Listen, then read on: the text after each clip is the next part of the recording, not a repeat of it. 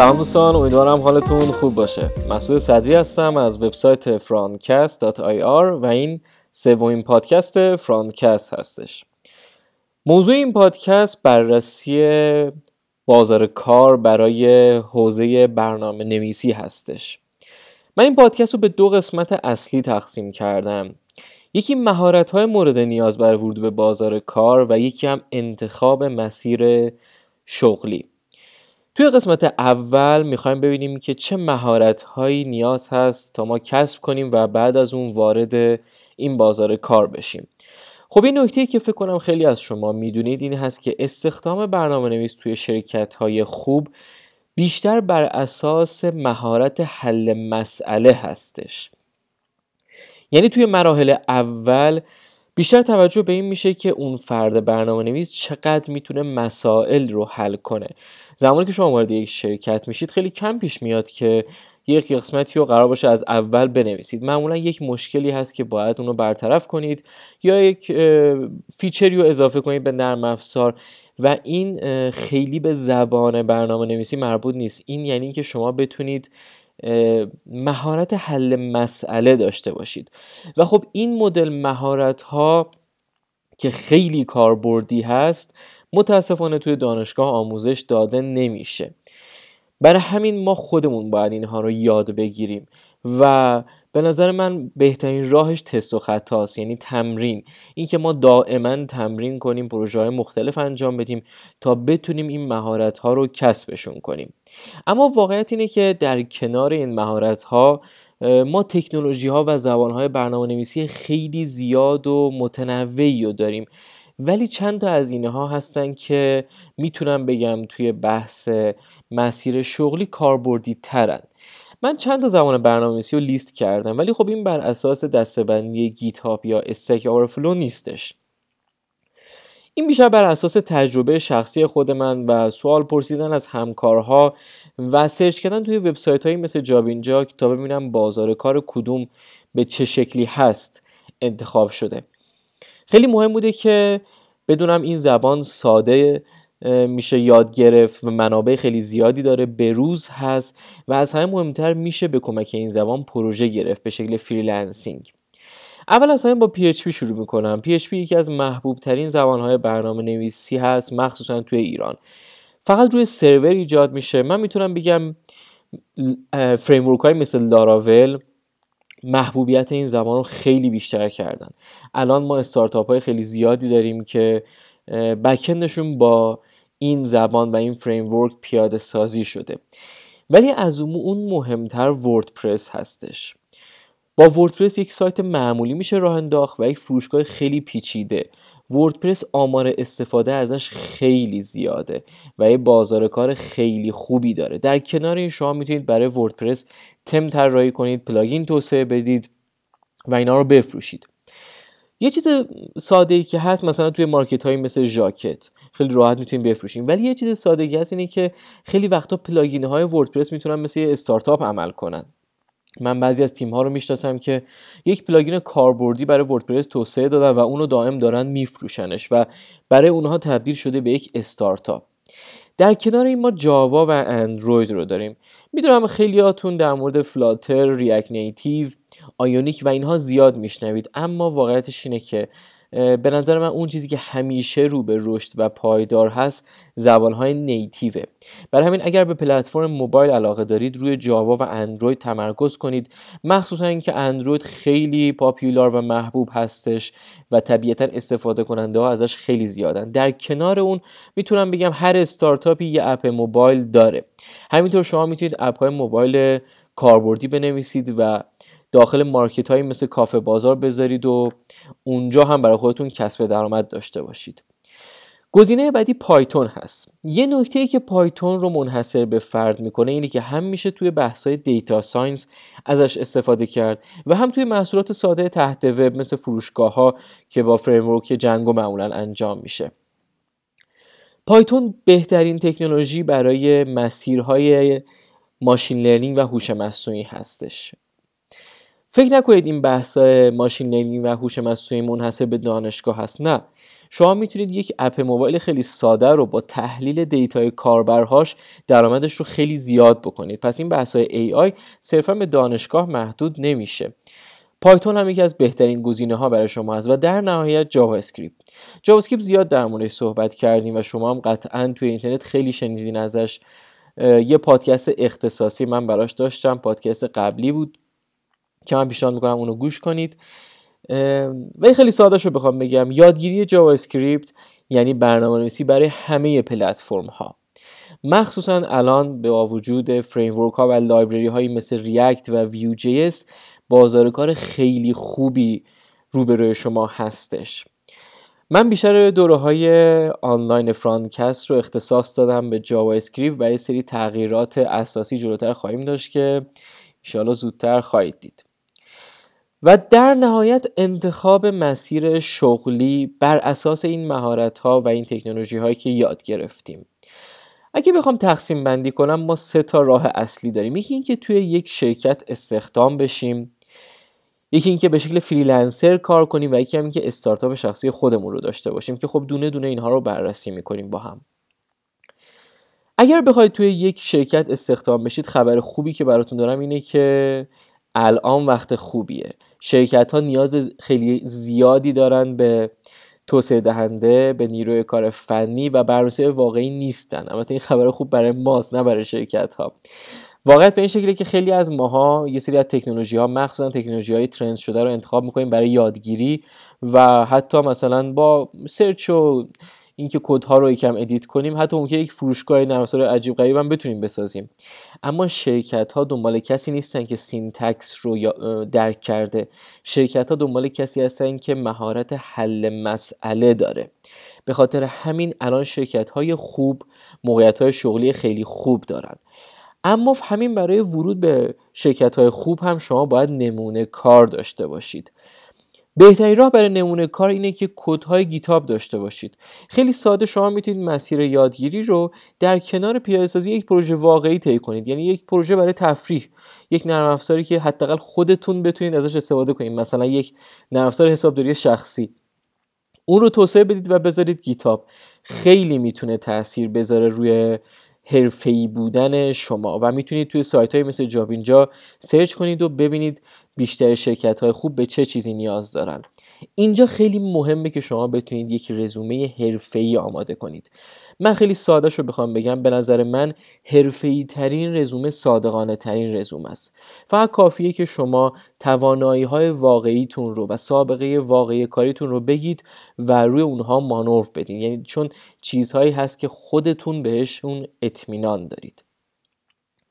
بحث بعدی freelancing هست که چون خیلی هم در مورد سوال پرسیده شد هم محبوبیت زیادی داره. من حتما یک پادکست اختصاصی براش آماده خواهم کرد. اما توی بحث freelancing خیلی خلاصش رو بخوام بگم تعدد نمونه کار خیلی مهمه. یعنی صرفا اینکه نمونه کار خوب داشته باشین کافی نیست. تعدد نمونه کار. زیاد بودن نمونه کارها خیلی مهمه تا کارفرما رو قانع کنه که شما خیلی وقت دارید کارهای متنوعی رو انجام میدین. و بحث personal branding حرفه‌ای. ببینید برنامه نویس freelancer نیازی نیست follower های اینستاگرام زیادی داشته باشه یا ویدیوهای جالب درست کنه. برنامه نویس freelancer کافیه یک وبلاگ تخصصی داشته باشه که دانشش رو اونجا منتشر می‌کنه. این خیلی تاثیرش بیشتره و الان با وجود پلتفرم های مثل ویرگول شما دیگه نیاز به domain و host و WordPress و یا حتی یک وبلاگ اختصاصی نخواهید داشت. تمرکزتون روی content روی خود محتواست و همینطور می‌تونید از پلتفرم های مثل پونیشا هم استفاده کنید برای اینکه بتونید خیلی سریع متصل بشید به بازار کار و پروژه های مختلف. و گزینه آخرم استارتاپ شخصی است که من خیلی به پیشنهاد نمی کنم این رو چون خیلی مزایا و معایب متنوع و زیادی داره و باید یه دانش عمیقی درک عمیقی از بازار و کارآفرینی و بحث‌های اقتصاد داشته باشیم. برای همین من خیلی بهش اینو پیشنهاد نمی کنم اما سادهش رو بخوام بگم زمانی که شما تلاش کنید که یک نیاز واقعی رو توی جامعه پیدا کنید و رفع کنید این استارتاپ شخصی شما می‌تونه خوب پیش بره.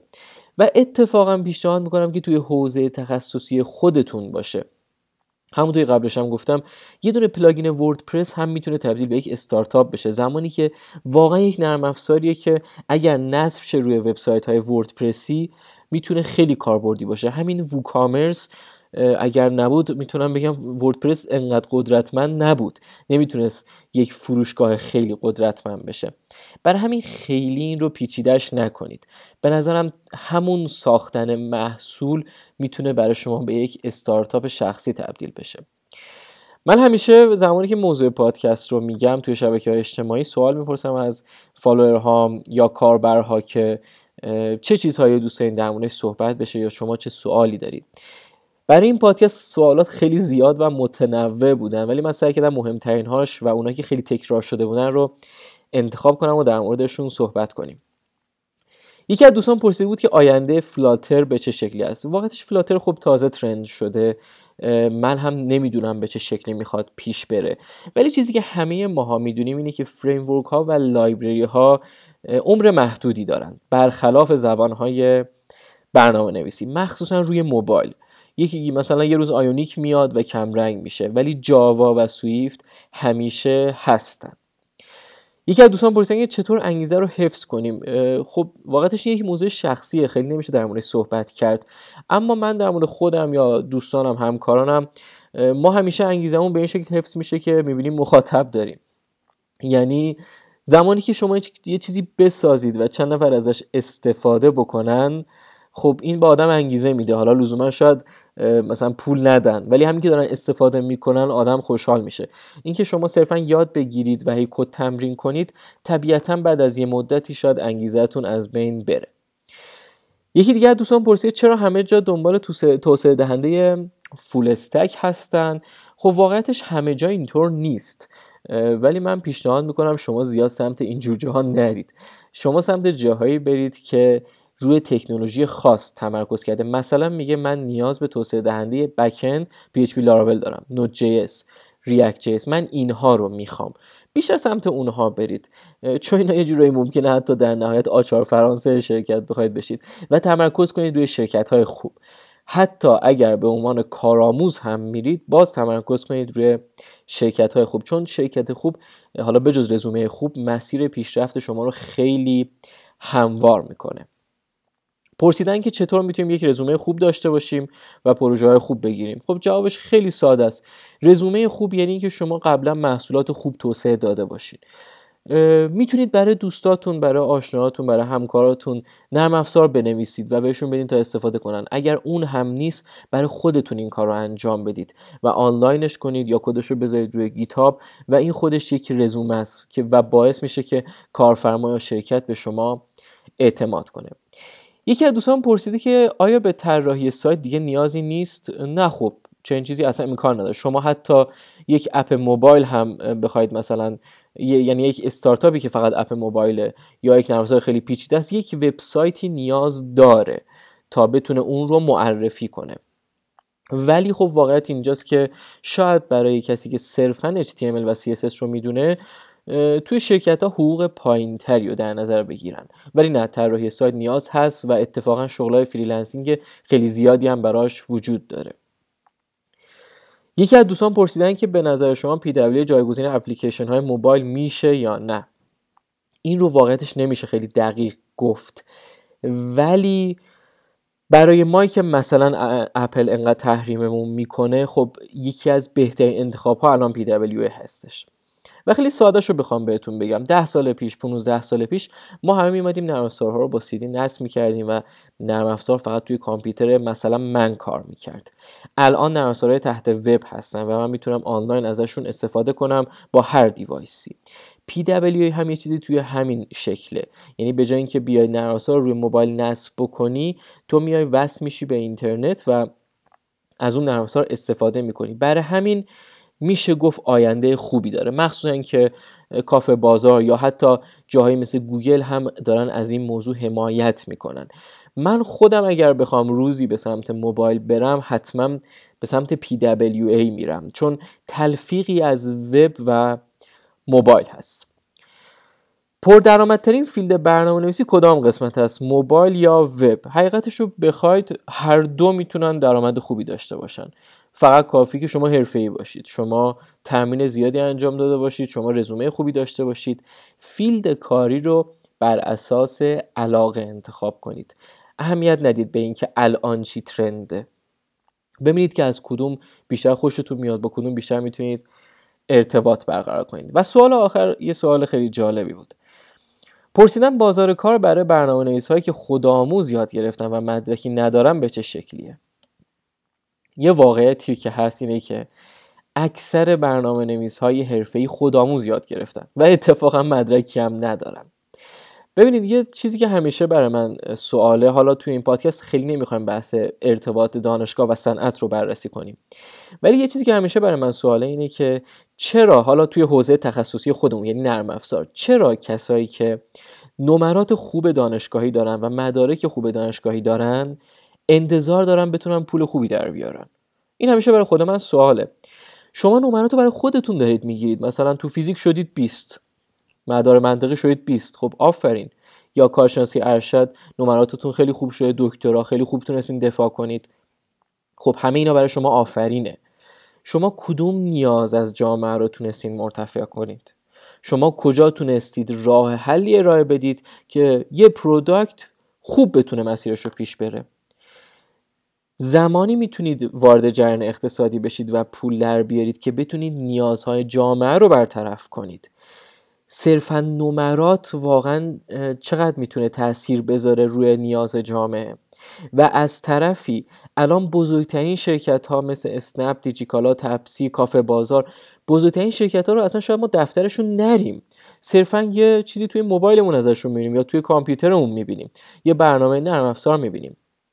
اینکه بخواید شما مدرکتون رو مثلا قاب کنید بزنید به دیوار عملا واسه یه شرکت نمی‌تونه درآمد بشه. شرکت مهمترین چیزی که می‌خواد اینه که یوزرها رو راضی نگه داره توی زمان محدود یعنی توی کمترین زمان. و شما باید مهارت های برنامه نویسی داشته باشید. مدرک شما مهارت برنامه نویسی نیست یا نمرات شما. به خاطر همین می‌تونم اینو بهتون با قاطعیت بگم که اکثر برنامه نویس های خوب خودآموز یاد گرفتن و مدرک خاصی هم ندارن. چه مدارک آموزشگاهی چه مدارک دانشگاهی. ولی اینکه بعضی وقتا کلاس های حضوری بتونن سرعت یادگیری شما رو بیشتر کنن یا document ها و ویدیوهای آموزشی قطعا این رو نمیشه انکار کرد. اما اینکه چه کسی می‌تونه تو با کدوم بهتر ارتباط برقرار کنه این هم یک موضوع شخصیه. من خودم به شخصی هیچ وقت توی کلاس نمی‌تونم یاد بگیرم. یعنی خیلی وقتا توی کلاس اصلا حوصله‌ام سر میره یا توی یه ساعت یه ساعت و نیم واقعا زمان محدودیه. یا مثلا می‌بینید که یه موضوع رو متوجه نمیشم و می‌خوام عمیق بشم ولی خب فرصت نیست در موردش زیاد صحبت بشه. ولی یه ویدیو آموزشی یا document و که می‌بینم اون زمانی که می‌تونم حوصلش رو دارم توانایش رو دارم میشینم می‌خونم یاد می‌گیرم. ممکنه بعضیا سر کلاس بهتر یاد بگیرن. یعنی این یه چیزیه که optional ه به نظر من. یه چیزیه که شخصیه و خودتون باید انتخاب کنید. ولی قطعا خب یا کلاس های حضوری برنامه نویسی یا استفاده از document ها و ویدیوهای آموزشی باید باشن چون ما باید خودآموز طبیعتا یاد بگیریم. ولی واقعا مدارک دانشگاهی یا آموزشگاهی حداقل برای رشته ما من فکر نمی کنم کاربردی داشته باشه. در نهایت من پیشنهاد می‌کنم تمرکز کنید روی اینکه از منابعی که توی اینترنت واقعا الان زیاد هست استفاده کنید برای یادگیری برای اینکه توانایی حل مسئلهتون رو بیشتر کنید و دائما تمرین کنید و اپلیکیشن های متنوع و مختلف بسازید. امیدوارم که این پادکست براتون مفید بوده باشه. من پیشنهاد می‌کنم حتما کامنت بذارین توی صفحه ای که این پادکست منتشر میشه توی وبسایت فرانتکست به خاطر اینکه اینا تجربیات شخصی من بود و حالا از چند نفری که پرسیدم. شما هم تجربیاتتون رو بگید تا بتونیم یک گفتگوی خوبی رو با هم شکل بدیم. ممنونم که تا اینجا همراه من بودین. براتون آرزو موفقیت و سربلندی دارم.